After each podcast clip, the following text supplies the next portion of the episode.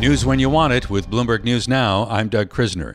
University of Pennsylvania President Liz Magill and Penn Board Chair Scott Bok resigned over the weekend after congressional testimony last week where Magill declined to say that calling for genocide of Jews always violates Penn's code of conduct. Today, Pennsylvania Democratic Senator Bob Casey and Democratic Governor Josh Shapiro joined leaders in Philadelphia for a rally against anti Semitism. Senator Casey said reports of anti Semitic incidents have increased nearly fourfold since the beginning of war between Israel and Hamas, with many of the incidents reported on college campuses. Those of us who have the authority in, in this case, one legislative body, the United States Congress, or two two houses of one Congress, is to get them the funds they need so they can fully investigate and prosecute these cases where there is a hostile environment on the campus. That is Bob Casey, U.S. Senator from Pennsylvania.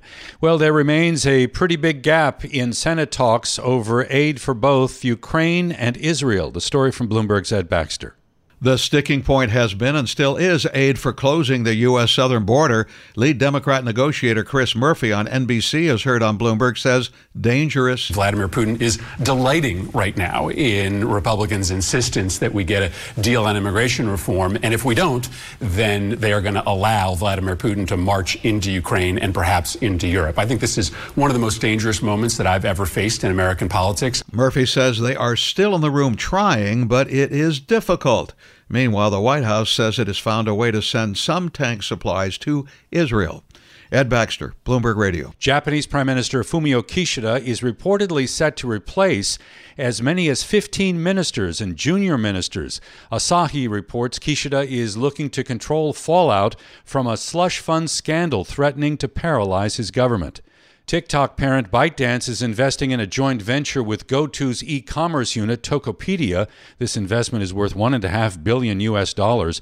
The upshot is Tokopedia and TikTok Shop Indonesia will be combined under Tokopedia, and TikTok will have a roughly 75% stake in this enlarged entity.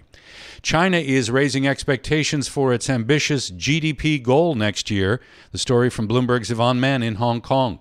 China's Politburo pledged to strengthen fiscal support at a meeting on Friday. It also introduced a new slogan use progress to promote stability.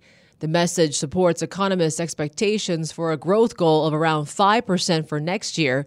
The Politburo also declared that monetary policy should be flexible, appropriate, targeted, and effective. One thing to note is the previous wording, forceful, was dropped from the statement. Economists say that change indicates more caution towards broad monetary easing and a greater focus on targeted tools. In Hong Kong, I'm Yvonne Man, Bloomberg Radio. We are hearing Macy's has received a buyout offer. It's worth $5.8 billion, and it comes from two firms the real estate investing firm Arkhouse Management and the global asset manager Brigade Capital Management. Health insurance company Cigna is said to have walked away from merger talks with its rival Humana. This combination would have created a giant in the industry. More from Bloomberg's Denise Pellegrini. A source tells us Cigna is abandoning the discussions to combine in a cash and stock deal, and Cigna is committing an additional $10 billion to its own $1.3 billion stock buyback plan instead. Analysts had said a Cigna Humana combination would have made sense. Cigna owns Express Scripts, one of the largest managers of pharmacy benefits, where Humana is a smaller player, and Humana plans to stop selling employer coverage, where Cigna is strongest. But despite potential synergies, Bloomberg Intelligence had said antitrust approval of a Cigna Humana deal would have been tricky. Regulators blocked a Cigna Anthem merger and a Humana Aetna deal in recent years. Denise Pellegrini, Bloomberg Radio. And that is news when you want it with Bloomberg News Now. I'm Doug Krisner, and this is Bloomberg. Collaborate for a greener future at the Bloomberg Green Festival, a groundbreaking celebration of the thinkers, doers, and innovators leading the way. From design and culture to technology, science, and entertainment. Hear from inspirational speakers and immerse yourself in climate solutions. July 10th through 13th in Seattle. Title sponsor Amazon. Official airline Alaska Airlines. Get 20% off using promo code Radio20 at BloombergLive.com slash Green Festival.